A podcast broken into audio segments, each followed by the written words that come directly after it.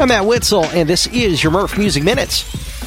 BTS's Jung Kook has joined the 2023 Global Citizen Festival lineup just weeks before the live music event is scheduled to take place at Central Park's Great Lawn in New York City. The musician will co headline the festival alongside previously announced headliners Anitta, Ms. Lauryn Hill, and the Red Hot Chili Peppers. The event happens on September 23rd. The Rolling Stones have revealed their upcoming album, Hackney Diamonds, will feature two songs that they recorded with Charlie Watts.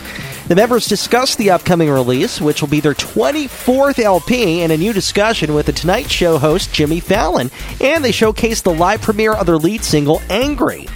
Hackney Diamonds will arrive on October 20th.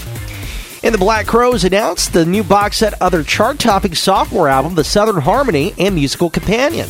It will be released on 4 LP, 3 CD, 2 CD, and 1 LP formats, which will be released on December 1st. I'm Matt Witzel, and this has been your Merf Music Minutes.